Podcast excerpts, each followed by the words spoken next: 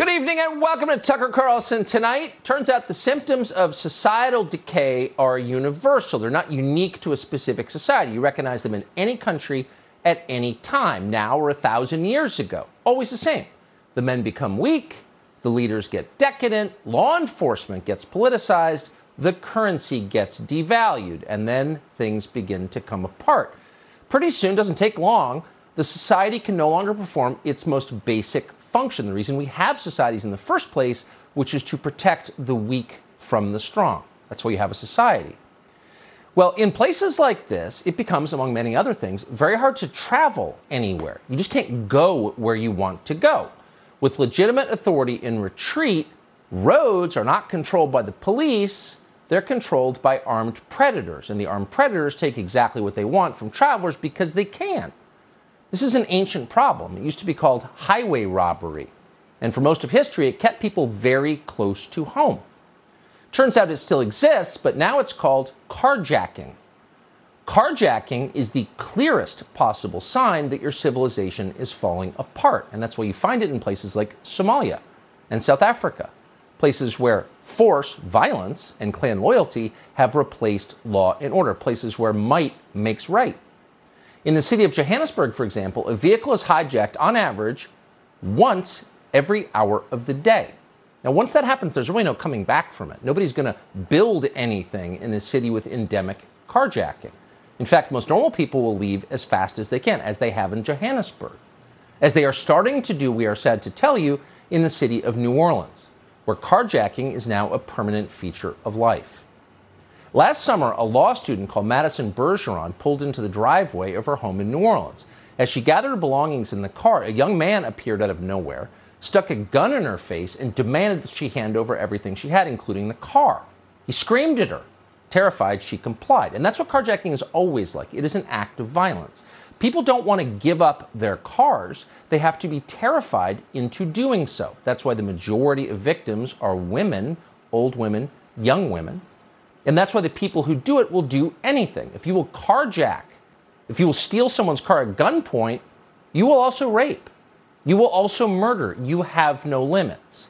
You are willing to violate, on the most basic level, the civil rights of another person. And in this case, that was certainly true because that same perpetrator went on, after terrifying Madison Bergeron and stealing her, her car, to do the same to other women in the city, a lot of them. There was a car blocking me in, one victim recalled. And next thing I turn and there's yelling and there's a gun barrel in my face. The kid is yelling to get the F out of the car, get the F out of the car, or else he will shoot me. In all, the carjacker would terrorize five women and steal five cars in just two days before New Orleans police finally arrested him. And it's amazing that they did because there are virtually no police left in New Orleans. In a city that probably needs about 2,000 cops, there are under 500 active duty policemen left in New Orleans. In New Orleans, they have definitely defunded the police. But in this case, the carjacker, a young teenager, was ultimately caught, tried, convicted, and sentenced for his crimes. Now, these crimes got a lot of attention in New Orleans. So the mayor of the city, LaToya Cantrell, showed up to the sentencing. But here's the twist in the story. Mayor Cantrell didn't show up to support the victims, the women who'd been terrorized by this predator. No. The mayor showed up to support the carjacker and to let the entire city know that she was doing it, to let everyone know whose side she was on. Watch. The mayor showed up in court as a character witness for a 14 year old offender during sentencing. The teen robbed three women in separate incidents with a fake gun, stealing their cars and belongings. The victims told Fox 8 they were traumatized by what happened, and then they felt victimized all over again when the mayor showed up in support of the young criminal.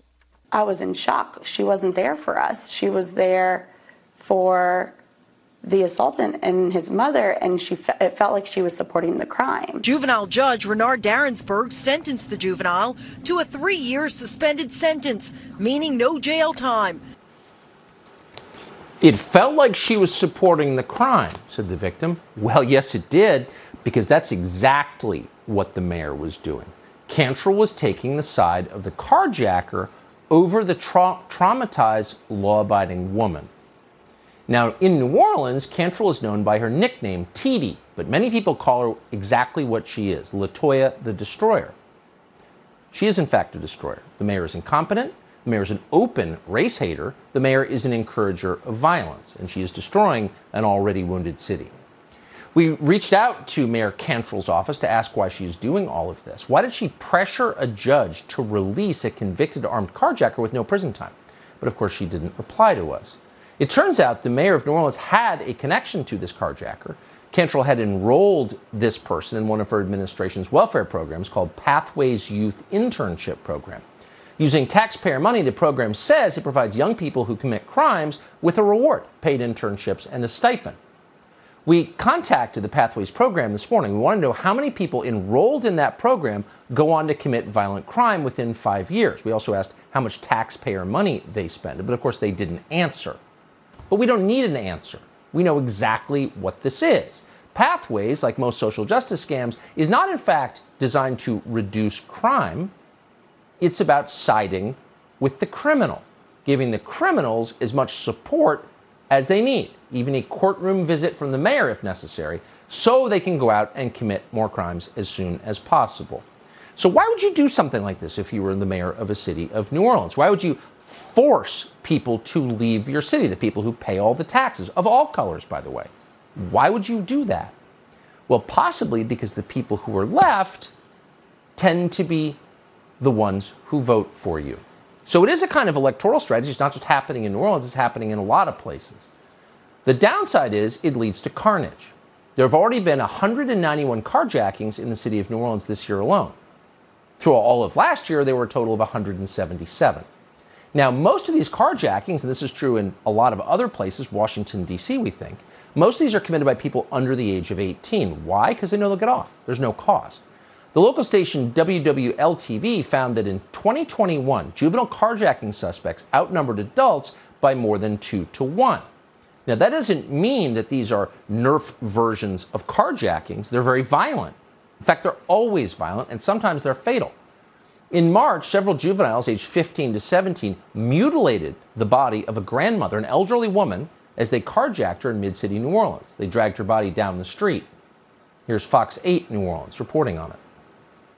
17 year old John Honore, 16 year old Brenaya Baker, and 15 year olds Markel Curtis and Linraya Theophile will be tried as adults on second degree murder charges. Police say that the teens carjacked Linda Frickey in Mid City back in March. Frickey was beat and then dragged outside of her car until her arm was eventually severed from her body. She then bled to death in the middle of the street. So again, society exists not to protect 17 year olds with guns. On the most basic level, those are the strongest people in society, people willing to use force to get what they want. No. Society exists to protect people who need the protection the helpless, the weak, grandmothers who might be dragged and have their arms ripped off without police protection. And of course, in the absence of police protection and in the absence of leadership that cares about the weak, those are exactly the person who are people who are murdered. And it's not just happening in New Orleans. What's interesting, if you pull back a little bit, and we have because we think that carjacking is a really clear indication of things unraveling, you find that cities with Soros backed DAs and well funded diversion programs for at risk youth are seeing surges in carjackings. Could there be a connection? Philadelphia, for example, Consider that city. This is reporting from the local station there, Fox 29. Carjackings in Philly, a crime that's been exploding over the last several months. And according to Philly police numbers released to Steve Keeley by a source, it's getting worse. From January 1st of this year through July 31st, a police source says there have been 757 carjackings citywide. There were roughly 850 carjackings in all of 2021. The latest sourced police statistics show that the majority of these carjackings, more than 500, happened at gunpoint and also happened while the victims were at their parked cars. So, why is this happening? Well, it's happening for very deep reasons. Any 15 or 17 year old who sticks a gun in the face of strangers, threatens their lives, or kills them in order to steal a car is the product of something that is very hard to fix disintegrating families. That's the real reason. But society, the authorities, still have an obligation to try and stop it for the sake of the rest of us. So, what are these cities doing to stop it? Well, Philadelphia, like New Orleans, sends so called at risk youth to violin lessons through something called the Philadelphia Arts and Education Partnership. So, the idea is after a month of violin lessons, these young criminals, people who've been busted committing crimes, get their records expunged. That was the plan that Philadelphia's DA put into place last year. Has it worked? Well, sad to tell you that despite the violin lessons, crime has gone up among young people, carjackings in particular. As Philadelphia's police commissioner Danielle Outlaw put it, quote, I don't want to say it's surprising, but it's definitely concerning. Really? Well, it's not surprising to us, but it is for sure an understatement. From 2020 to 2021, there's been a 108% increase in carjackings in Philadelphia. Chicago, too, putting up similar numbers. Chicago has had more than a thousand carjackings this year alone. What does that do to a city? A thousand carjackings? For every carjacking, there is a much larger group of people now afraid to drive. Hmm. Now, Chicago is the place where Soros backed DA Kim Foxx recently implemented something called the Juvenile Intervention and Support Center. Right. For this initiative, Foxx partnered with, and we're quoting, black owned, black run businesses called Chi by Design, which pledges to, quote, be bold in our collaborative approach to create anti racist outcomes. Really? So it's been completely politicized. The point of law enforcement traditionally has been to enforce the law, laws that are passed by legislatures as a product of the democratic process in order to protect everybody else. Now, the point of law enforcement is to affect anti racist outcomes, in other words, political outcomes. How's that working in Chicago? Well, here's Fox 32 Chicago to tell you. There's a carjacked car. Yep. Yeah. Chicago's We on got it. it. We got eyes on it. One of the passengers in the stolen SUV eventually fled. When police caught him, they discovered he was 17 years old, released to his mother. Sadly, he's not the youngest suspect that members of the carjacking task force have seen. Uh, a well-known 11-year-old. that have been in contact with police before? Yes. Yes. An 11 year old was arrested in Chicago as part of a carjacking crew, and it was not his first time. 11 years old. One of that carjacker's victims said that, quote, he actually skipped like a child all the way up to the car he stole. We can't tell you his name because he's an at risk youth. Apparently needs more violin lessons, and he will soon be a productive member of society. This is a joke. The people administering the program know it's a joke. It doesn't achieve the main overriding goal, which is to protect people who just want to go to the grocery store, protect grandmothers who want to go to church, protect everybody else who wants to go to work in the morning, who wants to live in a city where you can travel on the roads without being killed. Chicago's leaders don't care. The same is true, by the way, of the unnamed 16 year old girl who hijacked a man's Audi while his child was in the car. That's an atrocity. Here's Fox's 32 in Chicago. Auto theft just occurred now, 60 East 23rd. Child's in the car. The frantic father reports his car stolen. Somebody jumped into his black Audi Q7 with the dealer plate. His child is in the car. So, as you so often see in these cases, the person who commits the crime has committed a ton of other crime because it turns out most crimes are committed by a very small number of people. And in this case, the girl who stole that car stole several other cars that month. Which makes you wonder maybe violin lessons and visits in the courtroom from the mayor don't really work. Maybe these people need a father at home. The nuclear family? right. Those things are not, in fact, racist. They are essential to any functioning civilization. And in lieu of them, it is clear that things fall apart. And the only thing you can do is to put people out of the public sphere away so that other people aren't hurt by them. That's the best we can do. And it's obligatory that we do it because people are being killed. And if you don't do that, you wind up with a society in which 11 year olds treat carjacking like a sport because they know they can get out of jail very quickly. Here's Fox 2 in Detroit. Detroit police arrested an 11, 12, and 14 year old for stealing high end Hellcats off the Jefferson North lot. They think it's fun. You know, they think it's fun and there's no penalty to it. Head of the Detroit Police Commercial Auto Theft Unit, Lieutenant Clive Stewart, stunned over the trio of kids arrested Monday right here on the storage lot of the Jefferson North plant. In a separate incident, this kid, just 14 years old, an alleged repeat carjacker, arrested this weekend. He was out on bond from a carjacking in May. Then last week, police say he jacked two cars on the city's east side the same night. So, if you look closely enough at this specific problem, carjacking, and it's one of many problems in our society that are, seem to be getting worse, but just look at this one, and you begin to realize, because everything is irony at this point, the youth violence prevention initiatives that are supposed to stop this actually enable it. Indeed, appear to be encouraging it, and yet they're still getting millions of dollars from the Biden administration the youth diversion programs that make these kinds of crimes more common have a lot in common with the equity programs for unhoused people that seem to encourage homelessness. And those two have led to more carjackings. Here's a report from Fox 11 in LA. Carjacking caught on camera. Witnesses keeping their distance as a homeless man punches a street vendor, then steals his van. The street vendor was carjacked by a homeless man over the weekend. Esteban says he'd even seen his attacker before and that he had never had a problem with him, adding that he gave the man food shortly before he punched him in the face. Yeah. So if they're happening in New Orleans and Los Angeles and Chicago, of course, this is happening in our biggest city, New York which is also run by yet another Soros DA.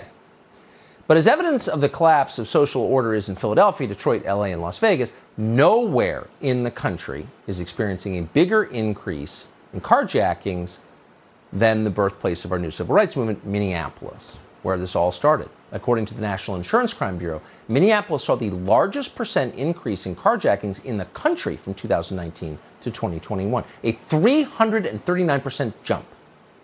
What the hell is going on, and why is no one saying anything about it, and why are these cities doing nothing to stop it? Subscribe to the Fox News YouTube channel to catch our nightly opens, stories that are changing the world and changing your life. From Tucker Carlson tonight. Spent a lot of time telling you how the cities are falling apart, and most of them seem to be, but not all of them are. Here's a pretty amazing success story. We're not exactly sure why it's happening, but we're going to try and find out right now. The city of Miami is on track for the lowest crime rate since the 1930s, since Al Capone moved there. Why? What are they doing that no one else is doing? Francis Suarez is the mayor of Miami. He joins us now. Mr. Mayor, thanks so much for coming on. I wish we'd done this story earlier. I wasn't even aware of it till today. What exactly are you doing in Miami that America's other cities are not doing? Well, I'm going to blow your mind away. We actually increased funding for police, so we have the most police officers we've ever had in our history. Uh, we've also uh, lowered taxes to the lowest level in recorded history, which has prompted tremendous growth. We grew 12%. I think it's the second most uh, in recorded history as well. We have a 1.4% unemployment. We're the happiest city in America and the healthiest city in America. So it turns out if people are healthy, they're happy, they're working, they're not paying a lot of taxes, and they see uh, uh, an increased police presence, uh, they don't have a tendency to to commit murder. Um, and, and that's what's uh, been the Miami miracle story, uh, which is uh, a huge contrast to the Washington nightmare story uh, that you've, uh, you know, you've articulated tonight and over the last few weeks. So there's this great video floating around the internet. I assume it's real of the riots in the early summer of 2020, and they people came to Miami and decided they were going to riot. And all these Miami cops come out, come out of a patrol car and say, "No, it's our city. We don't. We're not doing that here. We're just not doing that." Did you ever have meaningful riots in Miami? We really didn't because, like you said, we drew the line uh, in the sand and we said, you're not going to hurt people, you're not going to destroy property. Um, that's something we're just not going to tolerate uh, in our city. And so, um, you know, I think the first night uh, we had uh, some some issues, but right away I think it was pretty clear that we weren't going to tolerate it, we weren't going to accept it, and so whoever came in from out of town uh, obviously realized that uh, Miami wasn't a place that was going to accept that kind of behavior and left and went to somewhere else to, to create havoc over there. What's so funny is that for a long time, beginning in probably around 1980, for at least a decade after, Miami was famous, fairly or not, for crime. There was a whole TV show about it, Miami Vice. Is it kind of weird to be now famous for being safe? You know, uh, I grew up in Miami. I was born and raised there. I was born in 1977. You know, in the 80s, we had 300 plus homicides. Right now, and I knock on wood here in the in the studio, we are at uh, 28 year to date. Uh, so from 300 plus uh, to 28, and we're hoping uh, the trend continues for the rest of the year. And uh, they're literally, we had to look back in our archives to see uh, when was the last time uh, we were ever that low. And so, like I said, you know, it, it's really a, trusted and true. you know, formula for success. We keep taxes low, we keep people safe, and we lean into innovation to create high-paying jobs. It's sort of the, the Miami story, and it's something that should be scaled across America. It's pretty incredible. Murders are the one thing that are pretty easy to measure. So there's kind of no lying about how many murders you have. That's why it's just a, no lying an amazing about story. that. Absolutely. Mr. That's Mayor, right. thanks so much for joining us. Francis Suarez of Miami. Thank you, Tucker. Uh, Dr. Navarro, Dr. Hatfill, want to bring you in a big report coming out today and a huge story in Politico about kind of the administrative state. And you two, uh, you, Peter, as the, the chief uh, economic advisor, the president for trade and manufacturing, and then Dr. Hatfill going over with his amazing reputation. You had to take on the administrative state in the, in the guise of uh, the the medical part of it, of Tony Fauci, the FDA, the CDC. Walk us through what this what this House report says. You two guys are kind of named in it. What's the controversy? Yeah, uh, Steve, I'll do the politics. I'll let Stephen do the the the science here as a tag team. But just one quick comment on Ed Luce, dude. The FBI put me in leg irons and solitary confinement. So don't talk to me your smack about Republicans overstating the bullying at the FBI. Okay, just saying, Steve. All right. so today, this uh, House select, they always put the word select. I don't know why. The select subcommittee on the coronavirus comes out with this report that claims that I, quote, wrongly pressured Commissioner Stephen Hahn and the FDA to use hydroxychloroquine as a therapeutic in the fight against COVID. Okay. So the first thing to notice here is that the underlying presumption is that hydroxychloroquine doesn't work to treat COVID and is dangerous. That's kind of the hydroxy hysteria that has prevailed through this entire debate. Okay. But the reality is, at the time, I was a White House official serving President Trump. President Trump, on March 19th, 2020, directed the friggin' FBI, along with Alex Azar directing the FDA, to provide this uh, therapeutic called hydroxychloroquine, used for more than 50 years safely as an anti malarial drug, to use it in what's called early treatment outpatient use. In other words, you get a sore throat and start to get a fever, you pop hydroxychloroquine for seven days. The science told us at that point in time that that would likely help you mitigate your symptoms or even drive the virus away. So Stephen Hahn had a direct order from the president and the secretary of health and human services to put out a directive that would allow physicians around the country to prescribe hydroxychloroquine off label in early treatment use. What did Hahn do along with his successor, Janet Woodcock, and this shadowy guy named Rick Bright? They directly countermanded, countermanded that order in a way which killed people. Instead of using hydroxychloroquine in early treatment, outpatient use, they said the only way you could use it is in late stage treatment for hospitalized patients close to the time they're almost dead when hydroxychloroquine does not work. Okay, the science is clear on this.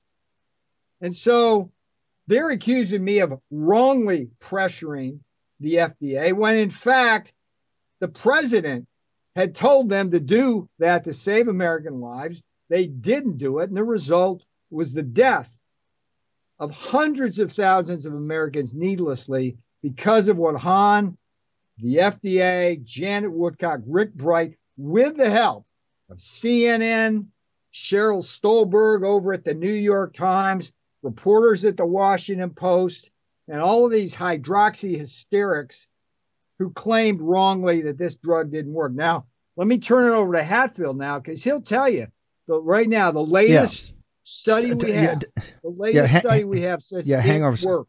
Yep. Yeah. Okay, let me go to Hatfill. Hatfill, at the time when we're talking about this, this is in 2020. Walk us through the evidence about uh, the medicine and the science at the time, Dr. Hatfill. The studies that were being done uh, initially were the late late phase studies because it was a clinical trial and that was the condition. You had to try it on hospitalized patients. Doctors were free to prescribe it at the time, but as an off label medication. And they were prescribing it and it was working. I think we've started to see a plateau in New York City of uh, the cases. This was early outpatient treatment, not hospital. Patients get sick, they would go see their doctor. You'd write a script for hydroxychloroquine. They would go home, they would take it, they'd get better in, in a few days' time. They wouldn't progress to this more lethal second stage of, of the COVID 19 disease. Uh, the FDA never, ever realized or never acknowledged that COVID 19 was a two step process.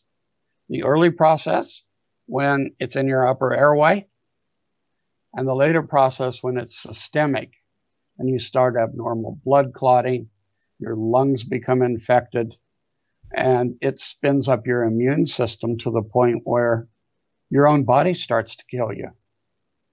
Uh, they never once made the delineation. Okay, but here's the question: If this was pretty self-evident to you and other people that were experts, why not just the FDA miss it? Why did they push back on you guys that you essentially, if you read this report, you guys went rogue? So, so if the if the evidence out there was was so straightforward and so our, powerful, how, how did we have the situation where these experts at the FDA are now coming forward to this select uh, subcommittee and saying essentially people like Hatfill, uh, Navarro, and these other guys don't really know what they're doing, and they were going rogue. If you have, soon as, uh, as soon as President Trump, now hold, hold, hold, hang, hang, hang on, hang on, Peter. Let me have Peter. Right. I want, I want, ha, let's Dr. Hatfill answer. Okay.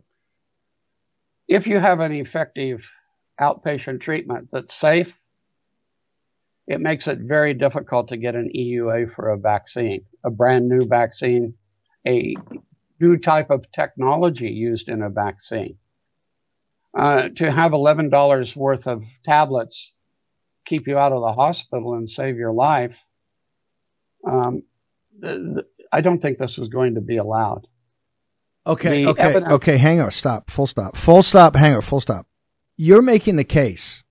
I just want to make sure I'm clear. You're making the case that they didn't want to look at these therapeutics, and particularly outpatient early stage therapeutics, because they already had in mind to go on some sort of experimental vaccine where they would need a EUA.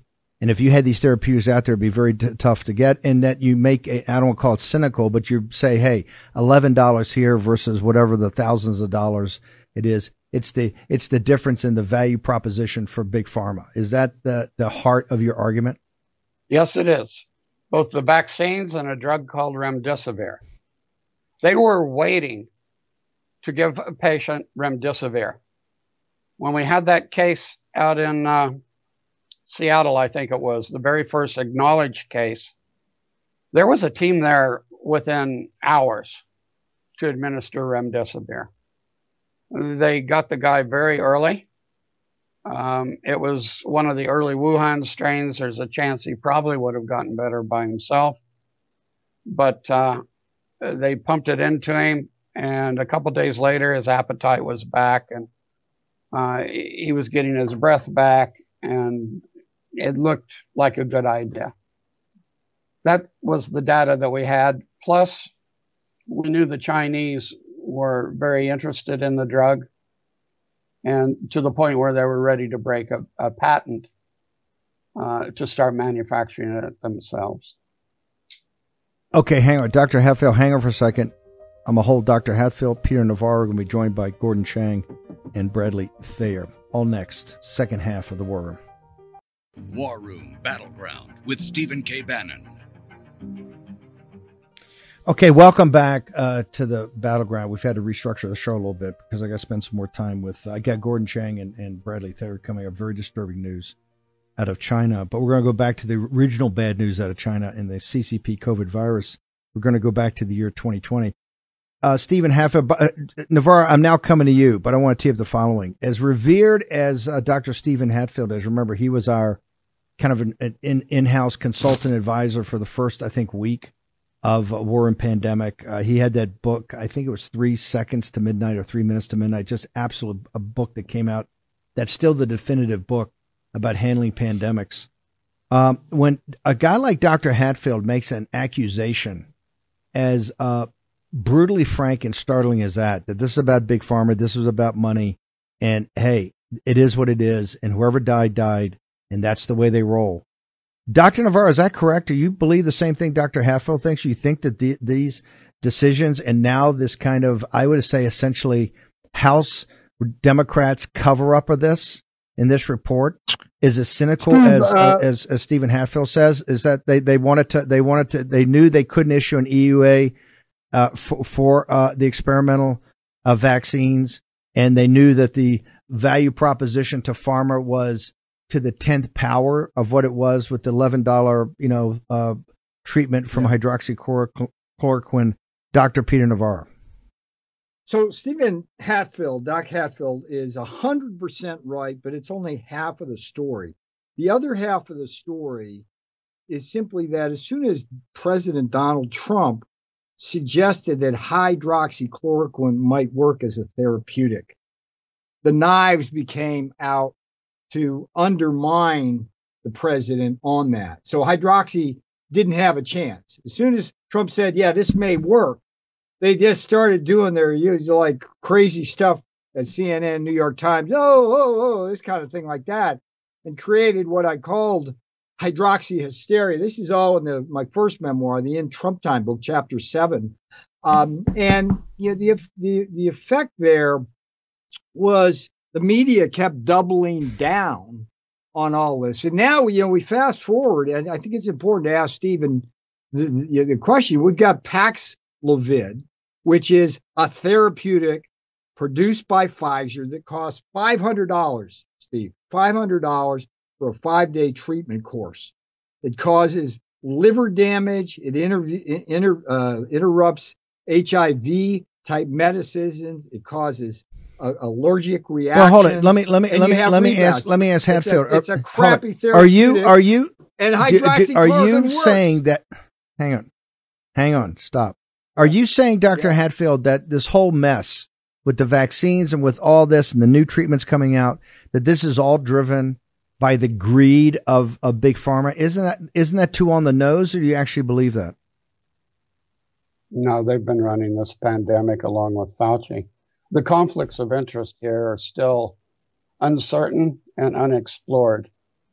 But things this great and this perverse uh, to the point where the medical literature is affected. Uh, the O'Neill study, the New England Journal of Medicine, it was a breakthrough. 51% improved mortality with hydroxychloroquine given as the patient comes into casualty. This is this is major news and the New England Journal wouldn't publish it.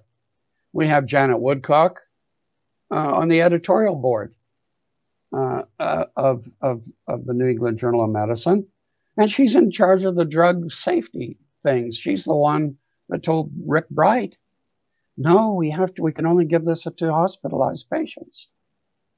Um, the the association with other companies. Uh, this all needs to be explored. The, vaccine people that had never produced a vaccine in their lives, why were they given preferential? The Moderna. Why was this given preferential over a known uh, uh, drug company? Was this a was this a conflict with Dr. Fauci? We don't know. This needs to be investigated. But something was very wrong because the efficacy of hydroxychloroquine, then there were five good papers. Now there's 351 papers, and in a meta-analysis of these 351 papers shows up to a 70% improvement in 30 different early treatment studies and 81 up to an 81% lower mortality. Do, do, do, do you have we got to bounce and I want to I've got to get you guys back for a special. But I, I don't I haven't gone through the whole house thing, did the minority side the Republicans are they making that case in in this report or is anybody or do you believe that in the new Congress we need a whole new set of investigations here because this cuts to the core of the regulatory capture uh, of big pharma in, in the administrative state. So that's why I played the part at the beginning about the administrative state. Let me start with Hatfill and I'll go to Peter. I only got a few minutes. Dr. Hatfill, I don't see your argument being made even by guys that should be on your side of the football, the minority side of this select committee. So are you calling for a new set of investigations, a new set of, of, uh, House investigations, starting with the new Congress over and above what we already know they're going to do with Tony Fauci and the Wuhan lab and the interactions with the University of North Carolina, gain of function, the PLA, uh, the bioweapons program of the CCP, all of that. Are you calling for a new set of investigations just on this topic? Yes, the the data is there. All they have to do is look at it. Stephen Hahn said that. Oh, uh, uh, Senator Johnson had him in front of the uh, uh, of a hearing. And Stephen Hahn said, Dr. Hahn said, well, you know, it's proof that we need to start looking at the real world and, you know, see what was going on. Stephen Hahn could have come by the office at any time. Uh, every paper ever written we had. And in five minutes, he could see the efficacy of this drug. He never came by. Yet in September of 2020, he's on a radio program where he says, Oh, yes, I, I think hydroxychloroquine has an effect. My God, your job is to support the President of the United States in his decisions. This was the correct choice. Early outpatient treatment stops pandemics. In hospital treatment does not. And this was foregone for in hospital treatments and vaccines. It's Dr. Uh, Hatfill, how do people how do people get to your website or your social media, sir, to follow up on this? Dr. Steve, D.R. S T E B E N, Dr. Stephen Hatfill, H A T F I L L dot com. There's numerous papers on this. Or you can contact uh, PCEN Media Inc. and they'll uh, they'll get you directed. Real, real quickly on Amazon, what's the give the title of the book? Because people should get this book and as a primer to give us speed for these hearings next year. What, what's what's the title of the book and where they get it on Amazon? Three seconds until midnight, and there's a second one that will be coming out shortly called Three Seconds After Midnight. Um, anyway. Okay, Dr. Hatfill, thank you so much for joining us. Uh, Peter Navarro, uh, where do you? We got about two minutes. Where do we go from here? Where where where do you go? They they kind of smear you and Dr. Hatfill in this report. Uh, wh- I do think you, they- where do you go? Where do you ta- where do you take this fight? Well, I think the committee did did the world a favor here by letting this genie back out of the bottle. I mean, they they insist that I quote wrongly pressured the FDA to push forward hydroxychloroquine. If if this works, we have studies now that show unequivocally that hydroxy saves lives and mitigates symptoms. So the question is, will this report reopen this debate? And at a minimum, come oh, January when the Republicans Oh, are back in control. yes. There's going to be people in there who want to get to the bottom of this, along with everything else we got to get to the bottom of No, with these. they- they- but they've this op- killed they've- people, they- Hundreds of thousands of Americans are dead today because of Do- do you Hahn, think- FDA, because of Janet Woodcock, and because of CNN and the New York Times and the corporate media, which would basically bury that drug, even though it's twelve dollars and saves lives. Full stop. Dr. Hatfill said this is a Dr. Hatfill said this is a crime. Is this going to be a crime scene investigation, sir? I, look in my in Trump time book, I said it was uh, murder or at least negligent homicide. It is. These people acted willfully, willfully to prevent a drug they knew could likely save lives, and they did it for political reasons. Uh, to stop Trump and for profit Yeah. reasons to help big pharma. Okay. I mean, that's it's as disgusting have- as you get. Ha- Nobody trusts the FDA Ha- or the FBI and everything in between with this government right now, and for good reason. I'm The administrative by it. state. Administrative state. Okay, get get real quickly how they get the book. Where they order the book from? Uh, go, just go to peternavarro.com. Uh, Taking Back Trump's America. Taking Back Trump's America on Amazon. Get it. It's the blueprint and battle cry for taking the House back in 2022 and the White House back in 2024. Taking Back Trump's America. Must reading for everybody here in this country if we're going to stop these people. Perfect, uh, sir. Thank you very much. Look forward to having you back on this topic. I want to go now to Gordon Chang. Uh, Gordon, thank you, sir. Gordon Chang is one of the most um, serious, knowledgeable um, observers and analysts regarding the Chinese Communist Party, the PLA. Had a very disturbing piece the other day that said the Chinese Communist Party, the PLA, are preparing for a kinetic war, and they're preparing for a kinetic war now, not in the future. Now, Gordon Chang, thank you for joining us. Uh, lay out your evidence of why you think they're going, they're getting ready for a kinetic war now in the South China Sea or in Taiwan. There's a number of instances. So, for instance, a, uh Chinese entrepreneur, factory owner, a couple of weeks ago told me that um, local officials came to him and said he's no longer making medical equipment for civilians. He's going to be making um, items for war.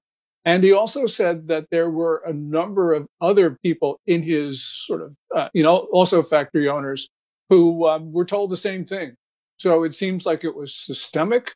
We have heard these uh, reports from the Financial Times and others that uh, the Chinese government is trying to sanctions proof itself.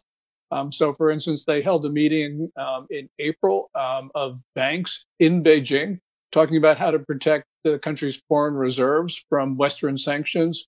The Communist Party has told its officials to shed their foreign assets so they won't be subject to foreign penalties. And on the first of last year, um, China's national defense law was amended so that uh, power was taken away from the civilian state council, given to the Central Military Commission of the Communist Party, um, which runs the military to mobilize civilian society. So this is not just a question of the Chinese military um, bulking up. This is a question of organizing civilians to get ready for kinetic conflict. There's a number of other instances um, that uh, are uh, that I report on, but essentially what you see is a pattern of the Communist Party getting ready to go to war. Gordon, they've had this a situation now in the in the financial industry. We're going to get there on here in a second, but the the, the collapse of the real estate market. You see tanks outside of the of the Bank of China branch in Henan. Uh, all types of financial turmoil. You know, real estate prices dropping twenty percent. Is a is is this their natural reaction of drive to hyper nationalism or ultra nationalism to offset what looks like an increasing dire financial and economic picture, sir? I think so, Steve. One thing we know for sure um, while the Chinese economy internally is falling apart, um, you know, the property sector, just to give you one example, um, both sales and prices fell about 40% in the first half of this year compared to the comparable period last year. That's a failure of the core of the Chinese economy because property represents somewhere between 25 to 30% of gross domestic product, which is very high by um, international standards. Um, we see the bank runs that you referred to, the mortgage boycotts, all sorts of signs of problems. The only thing that's going right for the Chinese Communist Party right now with the economy is export sales. But apart from that, everything else is failing. And, and while all of this is going on, um, you have a much more belligerent Chinese uh, uh, diplomats, um, Chinese posture towards neighbors like India, Philippines, Japan, Taiwan. So you put the two together, and the conclusion is, I think, apparent that uh, what they're trying to do is distract Chinese people away from obvious policy failures at home by creating um, problems abroad. Is the 20th Party Congress, where Xi is uh, supposed to be anointed uh, emperor for life, is that driving things? Does he want to do this beforehand, or you think he'll wait till after that, or in your mind, he, may he even delay it? I think he has to, first of all, on the 20th National Congress, um, if tradition holds, and that's a big if, it will be in October or November of this year. If Xi Jinping is really powerful, he could very well just postpone the 20th National Congress for a long time, which is what his hero Mao Zedong used to do with national congresses. Um, but what we are seeing, I think, is intense political infighting right now, um, which means that China is probably not going to start a major military adventure, um, largely because um, to do this, Steve, um, Xi Jinping, for instance, if he wanted to invade Taiwan, he would have to give some general or admiral almost complete control over the Chinese military, which would make that flag officer the most powerful figure in China. And at a time right right now where he wants to be get that third term as general secretary. He's not going to divest himself of authority and power. So I don't think anything's going to happen in the near future. But if he gets that third term as general secretary, then yeah, all bets are off because then all sorts of things can happen. And he's got a window of opportunity in which to act, which means that if we can get over the next two, three years, we'll be okay. But this next to two to three years, I think, is a time of heightened danger. Gordon, how can people follow you and your analysis? Because it's uh, it's the best out there. How do people stay in touch with you? Um, I tweet um, developments at at Gordon G Chang, G O R D O N G C H A N G. I archive all my articles for free at my website, www.gordonchang.com. Gordon Chang, thank you very much. Honored to have you on here, sir. Thank you so we, much, Steve. Start, I'm honored to be on your show. Thank you, brother. Appreciate it.